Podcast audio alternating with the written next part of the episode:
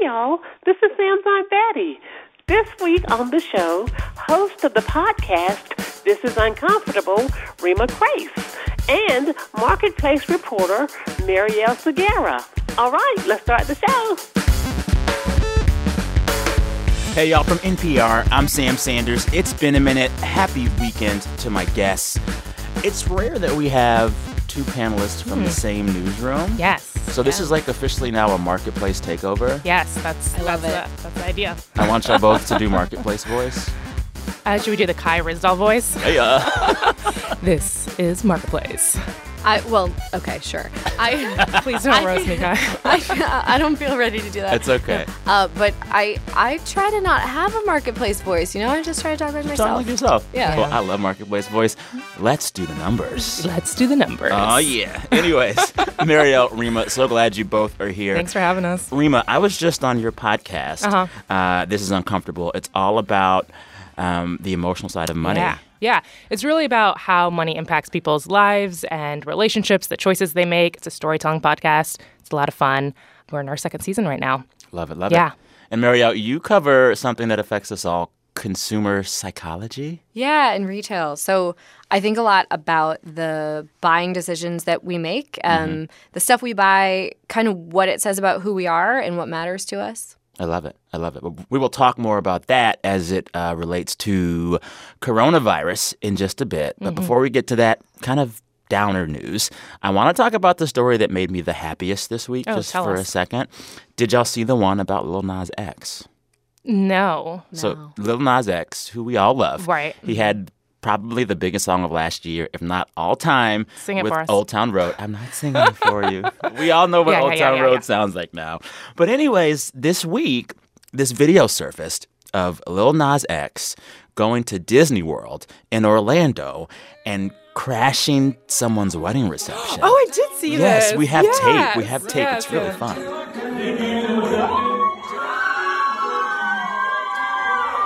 Wait for it. So the video's insane. So Yeah. crashing in a good way. Yes. Yeah. So they're about to walk into their reception, and as the bride comes to walk in, Old Town Road fires up. Little Nas X comes out in an all-white suit, grabs her hand, and they dance into the Yep. reception. It's such a no funny one sees scene. it coming, and everyone's like, "Oh my god!" And it seems like such a chill wedding. Yeah. Like it's literally like 10 people. like it looks like an intimate family. But my question for you both: What celebrity would y'all want to crash your wedding reception? God. Ira Glass? Okay. okay. womp womp. Reema. I want him to give a talk about public radio. No. Um, wow, that's hard. Like it's so funny. My like cliche is like Beyonce, so See, she can I she can thought sing. about Beyonce. She would upstage everyone else at that That's wedding true, but, like, I'd let her you upstage need a me. lesser tier star. I want. Who I would you- want. yeah. Let me think. Um, one of the lesser members of En Vogue, Okay. just big enough to notice, Yeah, yeah. Take not some big enough to upstage, and they all can sing. Right, right. Yeah. Anyways, enough of the happy stuff. We have to get to the biggest story of the week, which Mm. is coronavirus. Um, the news is moving so fast Yeah. uh, with this virus, but as of right now, at this taping, Friday morning, we know that there are more than 3,400 cases in 44 countries outside of China. Italy has had a spike in cases by more than 50% in 24 hours this week. Japan is keeping kids out of elementary, junior, and high schools until after spring break ends in April. Mm. And this week, the U.S. had its first case of coronavirus that was ID'd as, quote, community spread, which means that they really can't figure out what happened with Yeah. how it got really there. wild. Yeah, a lot is moving with this story, but both of you uh, have been focusing on it this week. In that spirit, we're going to have you both share your three words for the story of this week coronavirus. Marielle, you go first. I'm going to go with possible black swan. I really want you to explain that for me. So, a black swan is an event, often an economic event, um, that seems to come out of left field. It's rare, it's surprising. It's also something that can have a catastrophic effect, so uh, maybe on the economy or just on the world. And then, oftentimes, like people try to say later that it was predictable. Um, But it's not. But it's not really. Okay. And so people said this about the housing crisis in Mm. 08. For the most part, nobody really saw that coming. Yeah. It's said about like a lot of natural disasters and things like that. And Uh-huh. and analysts have talked about coronavirus as that. So have politicians. Okay. Um, The phrase sounds so ominous. Yeah, it's. I think it basically it comes from. For a long time, uh, scientists didn't believe that there was such a thing as a black swan. So they just thought there were white swans. So like it was like no such thing exists. Interesting. And then it came out of nowhere when they Yeah. finally found one. so black swan basically meaning this could get really bad and no one knows how bad it could get. Yeah. Okay, okay. So then, in that regard, you cover the markets and consumers. We're going to talk about how this is um, is touching real people and their lives, but it's also touching the economy. This virus is. Talk about what's going on there. We've seen the markets free fall almost this week, but like, what else is happening? Yeah. So there are the markets, but then there's also the broader economic impact. Um, So I've been keeping a running list of retailers and consumer products companies that have said in their earnings calls that they think that their sales will drop significantly this year because of coronavirus, um, or that they're closing hundreds of locations in China to start. And it's they're all names you would know. So like McDonald's, Starbucks, Apple, Uniqlo, a lot of Wow. retailers.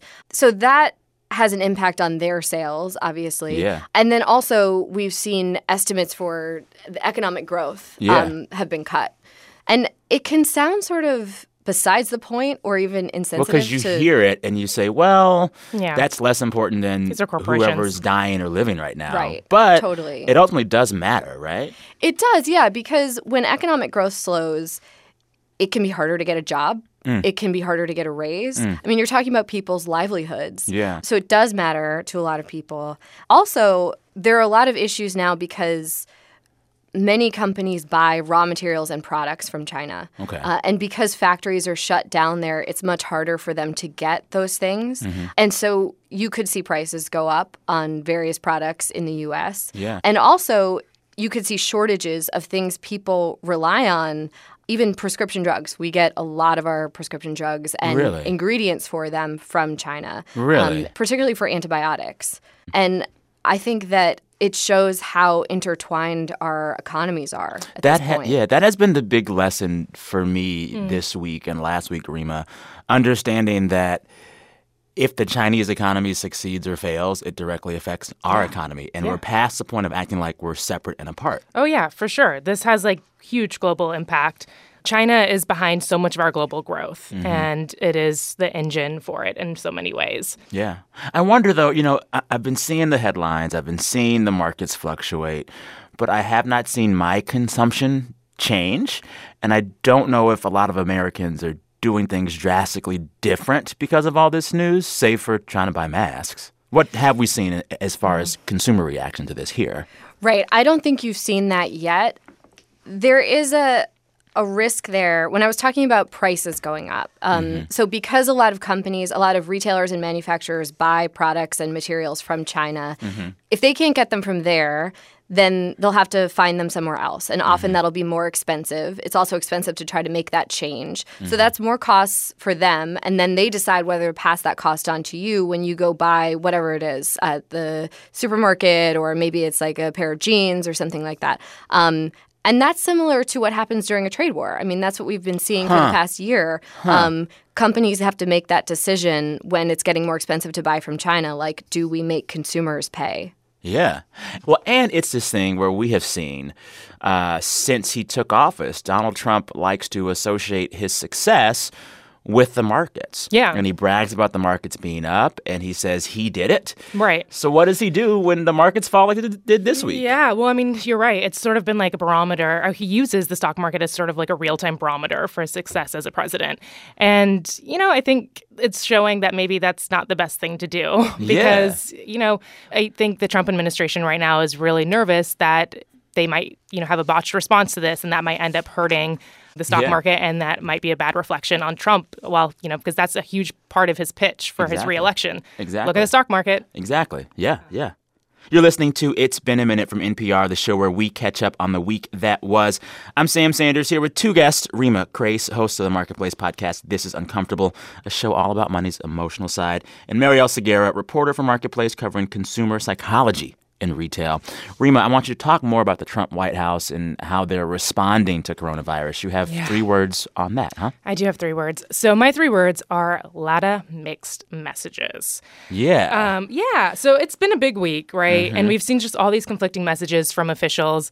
Earlier this week, we saw the CDC come out and say, and this was like a pretty big shift, right? Like the spread of coronavirus, it's not a matter of if it'll happen, but really when it'll happen. And these were the scientific officials Right. saying, trust us on this. yeah, exactly. But after that, what did Trump say? So then um, the next day, he held a press briefing, and his message was like pretty straightforward. He said, you know, we've got this under control. And so eh, you you have these conflicting messages and you know, and I from the administration's perspective, you know, Trump has been really wanting to downplay this and not cause an alarm. Um, and so you know, he's really just trying to assure folks that they're, we're prepared, when in reality, uh, kind of, you know, kind of not yet. Yeah, yeah, Yeah. So, like for example, we've seen reports this week from the CDC about um, they're having a hard time with the testing kits, um, and so testing has just been really limited right now. Like it hasn't been that widespread.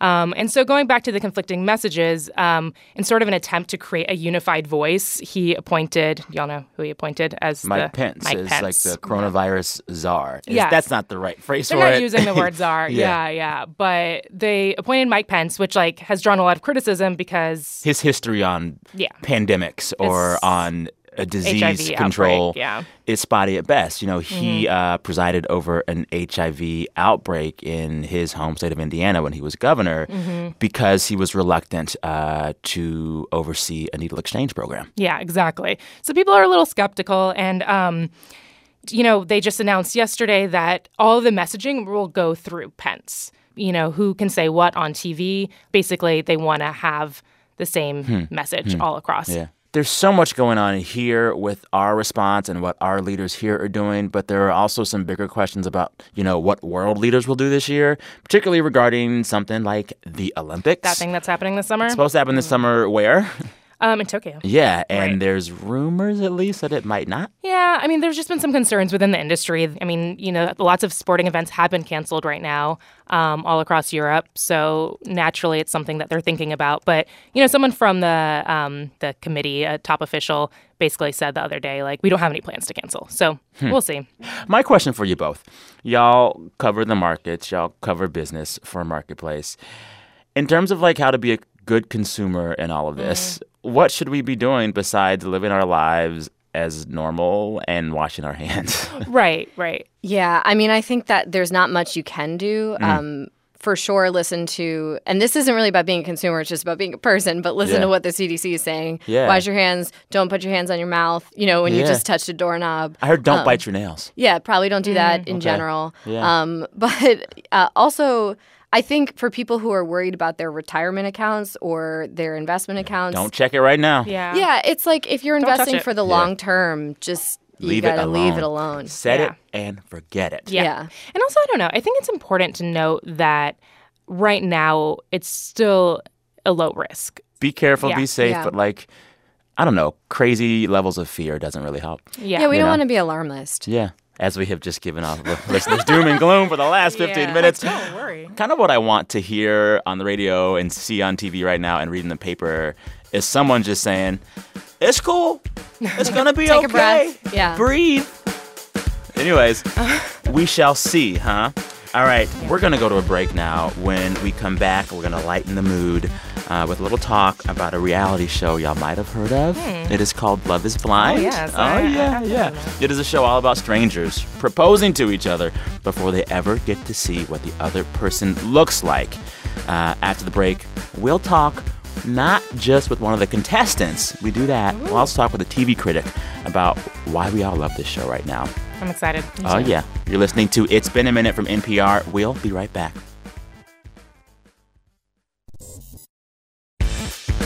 This message comes from NPR sponsored Chobani Oat, made to taste just like milk. It's creamy, frothy, and great with coffee and cookies, but without the dairy because it's not milk.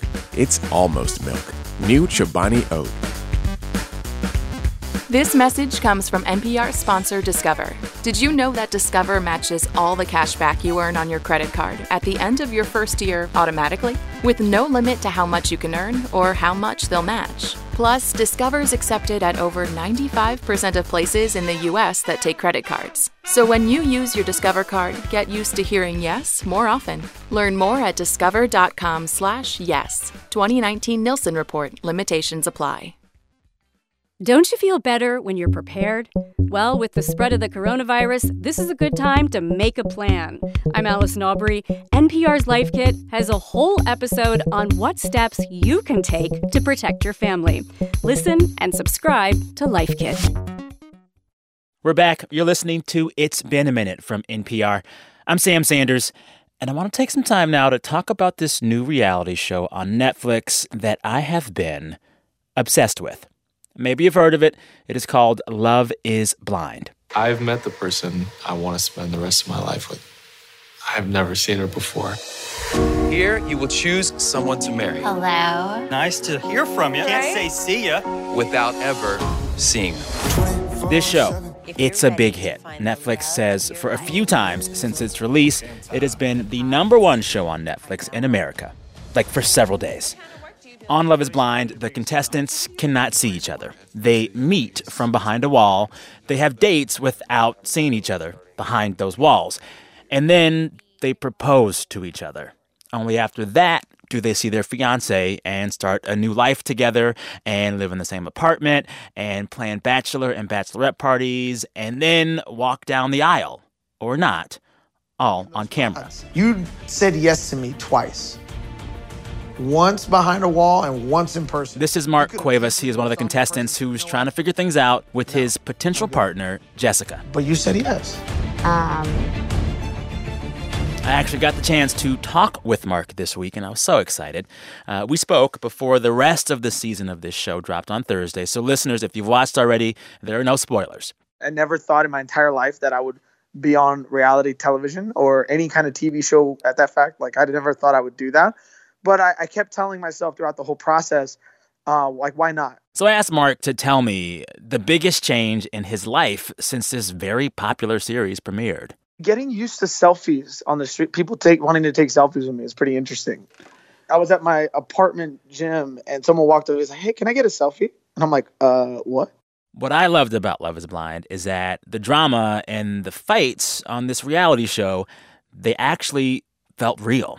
Like there's this moment when one of the contestants, Amber, she tells her new fiance, Barnett, that she's got some financial problems. I have an average credit score. It's not great, but it's not bad. Uh, then there's my student debt. How much are we talking about? And about 20 grand that I have not been paying on. Honestly, you haven't been paying I'm on? Not. No. Ooh. Mark agreed that this sort of realism is what makes the show such a good watch. There is real love stories here. There's a lot of, you know, things that aren't as great, but that's the real life story. It's like if everything was just happy, sunshines and roses, I don't think anybody would watch, you know, Yeah. because it's not real. And I think that they get the real authentic, like, because we aren't actors. Like everything I felt, I felt it in the moment. And I was just real. I was just being myself. But Mark also told me some of what you see on the show, like Jessica and him living together, it's not entirely real. home base for her was like her home and her dog and like i understood that and she was always traveling a lot too. So i think they got kind of taken out of context too. Like it's like i'm in here and she does have her career that she has to go do. Like the world didn't stop for like the show you know? And so i, I didn't really get to see her as much. Anyway, besides that, I wanted to ask Mark ultimately if the premise of the show, that love is blind, that love can be blind, does Mark, one of the contestants, think that's true? it can be. I think that we have so much internal dialogue that we stop ourselves from like genuinely feeling a connection like do they like me? Do they have this job? Are they this height? Are they this or that? But like it's like when we can take a second and actually like shut that voice off and be present in the moment and feel that other person for who they are and like it you know obviously physical attraction yeah sure it's important but can you deeply connect with that person and like you feel them listening to you That was Mark Cuevas. He is one of the contestants on the Netflix reality show Love is Blind. And y'all, we're not done talking about this show yet. I wanted to figure out why this show has tapped such a nerve right now. So I called up a critic who has written a lot about reality TV. Hello, Hank. Hi, how are you? I'm good. How are you? It's been a minute. It has. that is Hank Stuever, TV critic at the Washington Post. And I asked him first whether this show, Love is Blind, is actually any good. Love is Blind is sort of the perfect blended smoothie of so many other reality shows. Um, and this experiment has been conducted before. We've seen people date in the dark. We've actually seen true documentaries about how blind people date, people who actually cannot see. Mm-hmm. We've seen shows where people get married at first sight. So, you know, it really it mixes all that together and does so very well. It's interesting how Love is Blind goes through the whole journey, incorporating several shows at once. It has a show where people meet but don't see each other, mm-hmm. uh, propose to each other without having seen each other. Then they actually see each other, and that's a then huge. Then they go on their honeymoon right away. then they go on a honeymoon. Why not? And then they go live together. It's so much. Then they go home and they get to see one another's apartments and houses and. Oh, by the way, I'm deeply in debt, so I don't even really have anywhere to live. Yeah. There were two moments in this show where I was like, oh, the candor in this discussion it feels just as candid as like real life discussions between partners, talking about how to navigate having one black partner and one white partner, meeting the parents. That mm. felt so real. Mm-hmm. Or that conversation that you alluded to earlier, where one woman says to her fiance, Just so you know, I'm broke, yeah. my credit's crap, and I don't like to work. That felt so real. Right. It's very rare to see a discussion about money in a reality show. I say bring it on. I want to go big picture even further, though. A thing that I've noticed with Love is Blind, The Circle, The Masked Singer, mm-hmm. it seems like we're in a moment where a lot of these reality shows that are succeeding have a premise in which the big point is, well, you can't see me at first. What is up with us being really into watching shows about anonymity and performance. Well, I do kind of have a grand universal theory about this if you want to hear it. Um, I oh, think, of course, I want to hear it. I think obfuscation, masking, pretending this is our whole world now. And you can play it out in politics, you can play it out in celebrityhood, you certainly play it out in social media with influencers. Everybody is presenting a disguise. Mm. Um, we have people in leadership positions who have very thin resumes. Um, who have been promoted beyond their abilities and are sort of wearing a mask. Mitt Romney confessed recently to having like a fake Twitter account to troll people. right. Remember that? um, what I love about The Masked Singer is that it's a very fun and friendly way to work out what I think are some real anxieties about who's under there. And they go through a lot of uh, craziness on that show with a panel that tries to guess. It's all sort of celebrities who all kind of know each other and yet they can't recognize each other singing, yeah. but neither can the rest of us. And there's just something. I think the astonishing quality of that reveal that um, you thought it was celebrity A. We were all certain it was. And then, it, oh my gosh, it turns out to be celebrity B. At the same time, I was dealing with Watchmen, which mm. was all about masks. And oh, who. This is the HBO drama uh, with the star Regina King based on the graphic novel. Right. About cops and domestic terrorists all sort of using masks in different ways, vigilantism. So there again, I see masking in a lot of things what does the success of a show like Love is Blind and a show like The Circle, even on a platform like Netflix, say about Netflix and what they want and what they might be giving us more of going forward? You know, TV critics have for a long time struggled with what is Netflix and what does Netflix want to be and what does Netflix see as its identity, um, because that's how we dealt with networks for so long. We know what an HBO show looks like. We yeah. even know what an NBC show looks like versus a CBS show. And Netflix just sort of throws all the spaghetti against the wall. Uh, Netflix is trying to replace television and the box office all at once. So uh, I was lucky enough to talk briefly with one of the contestants from Love Is Blind earlier this mm. week, uh, Mark, who we like. We like Mark. Oh, poor Mark. Good soul. He's a good soul. Yeah. And I'm going to ask you the same question I asked him. After experiencing this show, and in his case, living the show, uh, you, Hank Stuever, do you in fact think Love is Blind? Ooh. Um, ne- well, I definitely believe in the power of attraction and using all your senses, using all your available senses. However, it truly is about the person. So, in that sense, love is blind because I know from personal happy experience that uh, we wind up with people that we never would have dreamed of. That's true. I will say for me, love needs to have her eyes checked every year. I think that's true too. Definitely. Thank you, Hank Stuever. Oh, my pleasure. Thanks again to Mark Cuevas, contestant on Love is Blind, and Hank Stuever, TV critic for The Washington Post. If you're enjoying this conversation about this amazingly addictive show, check out Pop Culture Happy Hour as well. I'm on that show talking about Love is Blind there. All right, back in the studio with my two panelists, Reema Khrais, host of the Marketplace podcast, This is Uncomfortable, a show all about money's emotional Yes. side, and Marielle Segarra, reporter for Marketplace covering consumer psychology and retail. You've watched the show, Reema. Did you know that I'm only watching it because of you? Yes. I feel so good about that. Because you just kept tweeting about it. I've made my whole team here on the show watch yeah, it. and so I was like, I literally tweeted. I was like, okay, fine, I'll watch Love Is Blind, and that was like, Yeah. in reply to you. Essentially. Don't you love it? I love it. I literally watch all the episodes in like Yes. three days. Would y'all ever go on a show like that? Oh man, No. I'm like, let me think about it. Would you? Why not? Why not? Life's short. My favorite moment of all Yeah, of what it was it? is when Jessica, Mhm. aka Messica, Mm, it- uh, accurate. feeds her dog wine. Reality TV canon. And it was oh, just so that can't be casual. It was so casual. there was like no pause. There was no She beat. was like, "Oh, come on, Fido. This is for you. It's a great Merlot." she was in the middle of a conversation. Oh yeah. my god. Oh man, I would. Wa- I'm. I'm gonna watch that show again this oh weekend. wait, tonight. I'm That's watch literally it. my plan. Yes. I'm just gonna watch the Yes. season finale. I love it. All right, it's time for a break. When we come back, we're going to play a game, not about love, but about the news. It's called Who Said That? We'll be right back.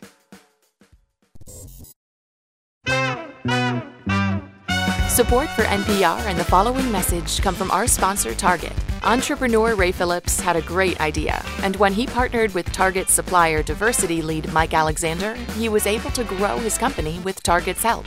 The idea for Zipsocks came as I worked as a program director for a residential treatment facility for children.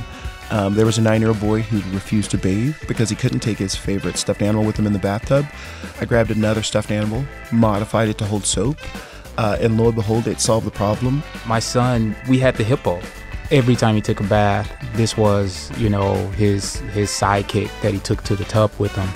It made me feel even more comfortable with my recommendation, my support, as well as the love that I had for the brand.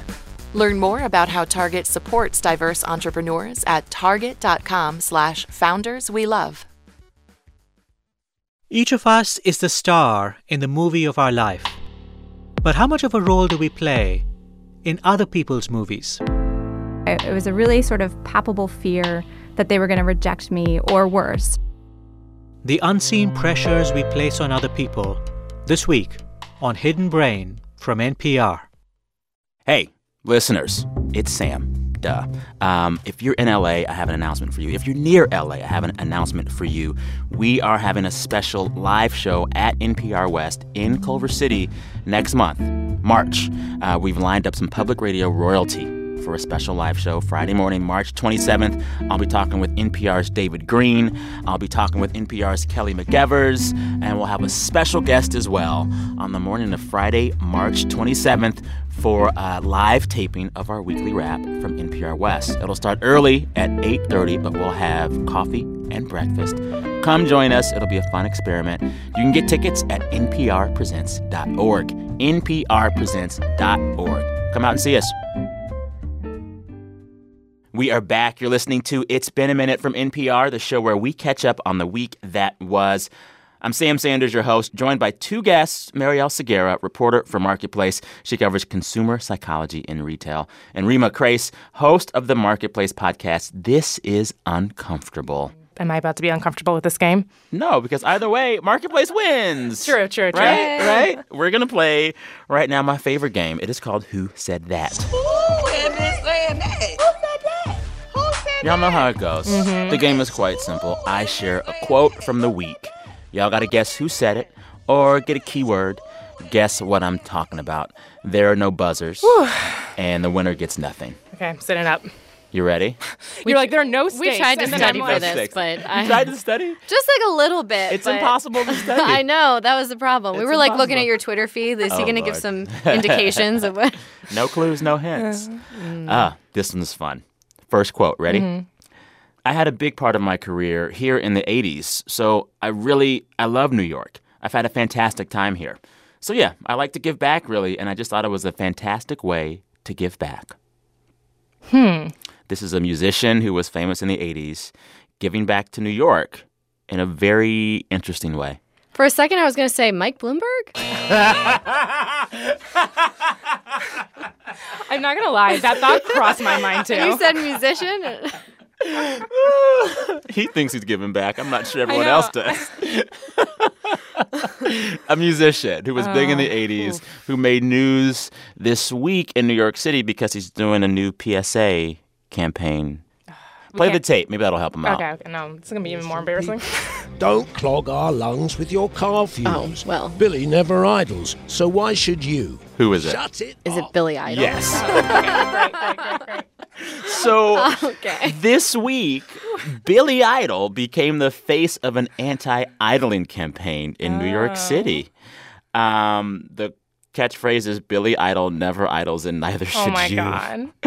Mayor De Blasio said of this, um, idling chokes our air, hurts the environment, and is bad for New York. Hmm. We're sending a loud message with a rebel yell: turn off your engines or pay up. I feel like people idle their engines in New York a lot when they're making deliveries. Oh yeah, Yeah, you see a lot of Um, like double parked Mhm. delivery trucks. Yeah. I will say, I would love for the voice and face of Billy Idol to be the first thing you see on the TV screen in every New York City taxi cab. Mhm. That'd be fun. That just That'd plays on, on repeat. loop. Yeah. And you can't find the mute Yeah. buttons. They're just like, Billy Idol, stop talking. Honestly, it's creative. Right? Yeah. What other Yeah, celebrities should have PSA campaigns? I was thinking this morning, like Olivia Newton John wants you to get physical at school, like her song. Yeah. Oh, that's All right. Madonna Wow. wants you to vogue your way to more arts education. Oh, yeah, the okay, song. I okay, don't know. okay. Go, go. Oh, go. whoa, whoa, I Think of one. Um, okay, okay, Um, 80s, 80s, 80s. The new kids on the block. Something with blocks, right? There's New York City Keeping blocks. city blocks clean Yeah, yeah, with that's new kids on the block. Yeah. My goodness. Who got that point? Marielle. Oh, Marielle did. Oh, I guess, yeah. Yeah, with, yeah. with an 'Cause- assist. With- yeah, with a lot of the of video help. literally said Billy and Idol. And I was like, I, I, can't, I don't hear It's it. okay. It's okay. Next quote. They let you use iPhones in movies, but, and this is very pivotal, if you're ever watching a mystery movie, bad guys cannot have iPhones on camera. Who said that? Huh? I don't even get it. If if you're watching Yeah. a mystery movie, bad guys can't have iPhones on camera? This famous director who directed one of the biggest mystery films of last year said Apple will never let you put an iPhone in the hands of a villain Oh. because it's bad PR for them. Mm. What was the biggest mystery film of last year? Parasite? Knives Out? Yes. Okay. So this is the you director get of the Knives point. Out. Yes. Okay. So Rian Johnson, uh, director of the film Knives Out, which I saw twice and loved. It's great. Mm-hmm. He was talking to Vanity Fair this week, and he said, "Yeah, this is a dirty little secret of Hollywood. Uh, Apple wants their iPhones to look a certain way in movies, and That's they don't want it to be tied to the villains." But the villains are the most interesting, don't you think? People root for villains. I do. Sometimes, yeah. Yeah. I do. So apparently, Vanity Fair then reached out to Apple, and they said a rep for Apple did not immediately respond to a request for comment, which makes me think hmm. maybe it's true. Could be. Hmm. Maybe it's true. Wow. Well, now I want someone to make a horror movie or a thriller or whatever Well, where it- the villain there? has an iPhone as a major plot point. Like as if that would reflect bad. Everybody has an iPhone. Yeah. You know. So do they all have Androids or they have like flip phones? But they got razors. Yeah. all right, last quote for all the marbles. Oof. The exercise stuff never took off as much as I wanted it to. But we were working on his diet. We were making the ice cream less accessible. We were putting cauliflower into the mashed potatoes. Who said that? Is, are they talking about Trump? They are. Who would say that, though? Oof. Who would be in charge of his food and exercise? His wife. No. keep going. Keep going. Keep going. You're so close. Uh his personal trainer. Nutritionist. His doctor. Yes. Okay, okay, Yes. okay, okay. Yeah, that makes sense. That was former White House Dr. Ronny Jackson. He was talking to the New York Times this week because he's now running for Congress in Texas in a very conservative district that's very pro Trump. Um, but in the piece about his run for Congress, he talked about all the tricks he had to use when he was Donald Trump's doctor. Uh, Trump's weight was going up, and people were worried about it, and his levels weren't all the best. So they tried to like sneak him into eating healthier food. I can I, I, like imagine the scene. You're in the White House kitchen, sneaking cauliflower into President Trump's mashed potatoes. That's like what you do for toddlers. Yeah. It's something else. You know? Well, now it's like, does Trump see this? And if so, what does he do now? Like, is he going to call up Ronny Jackson and be like, dude? I wouldn't admit to that Yeah. if that were me. Yeah. If anyone ever put cauliflower in my mashed potatoes, Everything's cauliflower now. Cauliflower pizza. Trader Joe's. Mm. Love selling those. no. Let vegetables be vegetables. Right. Make vegetables great again. What's wrong with just cauliflower being cauliflower? Yeah. Yeah. I think, Marielle, you really want Stop. this Do you want to make it later? Thing. Make what? You know what? You want to make cauliflower potatoes later? yeah, yeah. I'm Y- good. Y'all go ahead. I'm, I'm fine. good. If I were really Um, on my P's and Q's, I would have had as your prize for winning cauliflower mashed potatoes. Uh, that Yeah. would be good. I don't. Where are they? you don't want that. That was really dismal. Um, but That's okay. congratulations. Congratulations. Thank you. Marielle. Um, Congratulations. Oof. It's okay, Reema. No one's judging you except everyone listening. All right, now it's time to end the show as we always do. Every week, we ask our listeners to share with us the best things that have happened to them all week. We encourage folks to brag, and they do. Janae, hit the tape. Hi, Sam. This is Allison from Missouri. I decided to commission a watercolor portrait of our greyhound Kenny for my husband. The best part of my week was giving him the portrait and then finding out that the artist wanted to include our dog in a set of note cards that she was printing. Our dog is a model. Today, after getting my PhD in my 50s, I got tenure. Hey Sam, it's Alex. The best part of my week was launching my new podcast. I'm finally starting to write my own book. nailed a job interview and I got the job. So I can now move to Santa Barbara to relocate to be closer to my partner. Hi, Sam. It's Pit Squadron from Adamant, Vermont. The best part of my week was playing Didgeridoo at Union Elementary School's Australia Day celebration.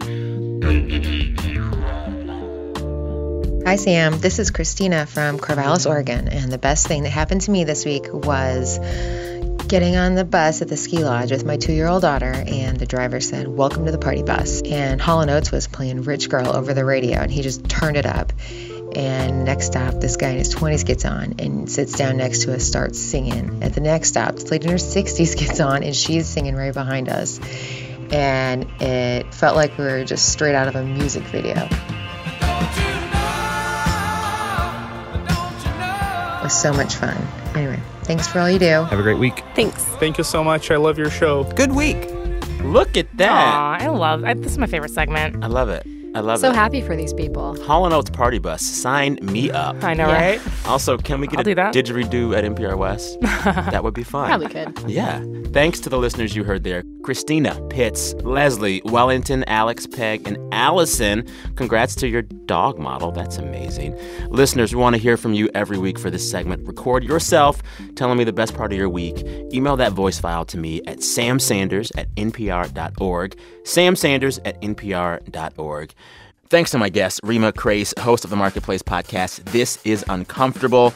Listeners, I'm on a very special episode of that show from this week, and it was, It was so much fun. It thanks was great. for having me. Yeah, thanks for coming on. And Marielle Segarra, reporter for Marketplace, covering consumer psychology in retail. Um, thank you both for being here. Yeah. Thanks, Sam. Oh, yeah. yeah. thanks for having us. All right, this week, It's Been a Minute was produced by Brent Baughman, Anjali Sastry, Danny Hensel, and Janae West. Our fearless editor is Kitty Eisele. Our superhero intern is Hafsa Fatima. Our director of programming is Steve Nelson. Our big boss is NPR's senior VP of programming, Anya Grundmann. Special thanks this week to our engineer, Steve McClintock. And a special shout out to my friend, my colleague, the creator of this show, Brent Baughman. This is actually his last week on this show. He's going off to make other new shows for NPR. Wow. I've worked with Brent for so many Right, years. I know this. We launched a politics podcast together. We launched this show together. And I'm not sure I've met a more competent journalist Hmm. in all of my days. He's also a great dude. He's a great guy. Yeah, Brent, we I'm so proud of what we made together and I look forward to seeing what you do next. Okay, that's it. Thanks for listening. Bye Brent. We love you. I'm Sam Sanders. Talk soon.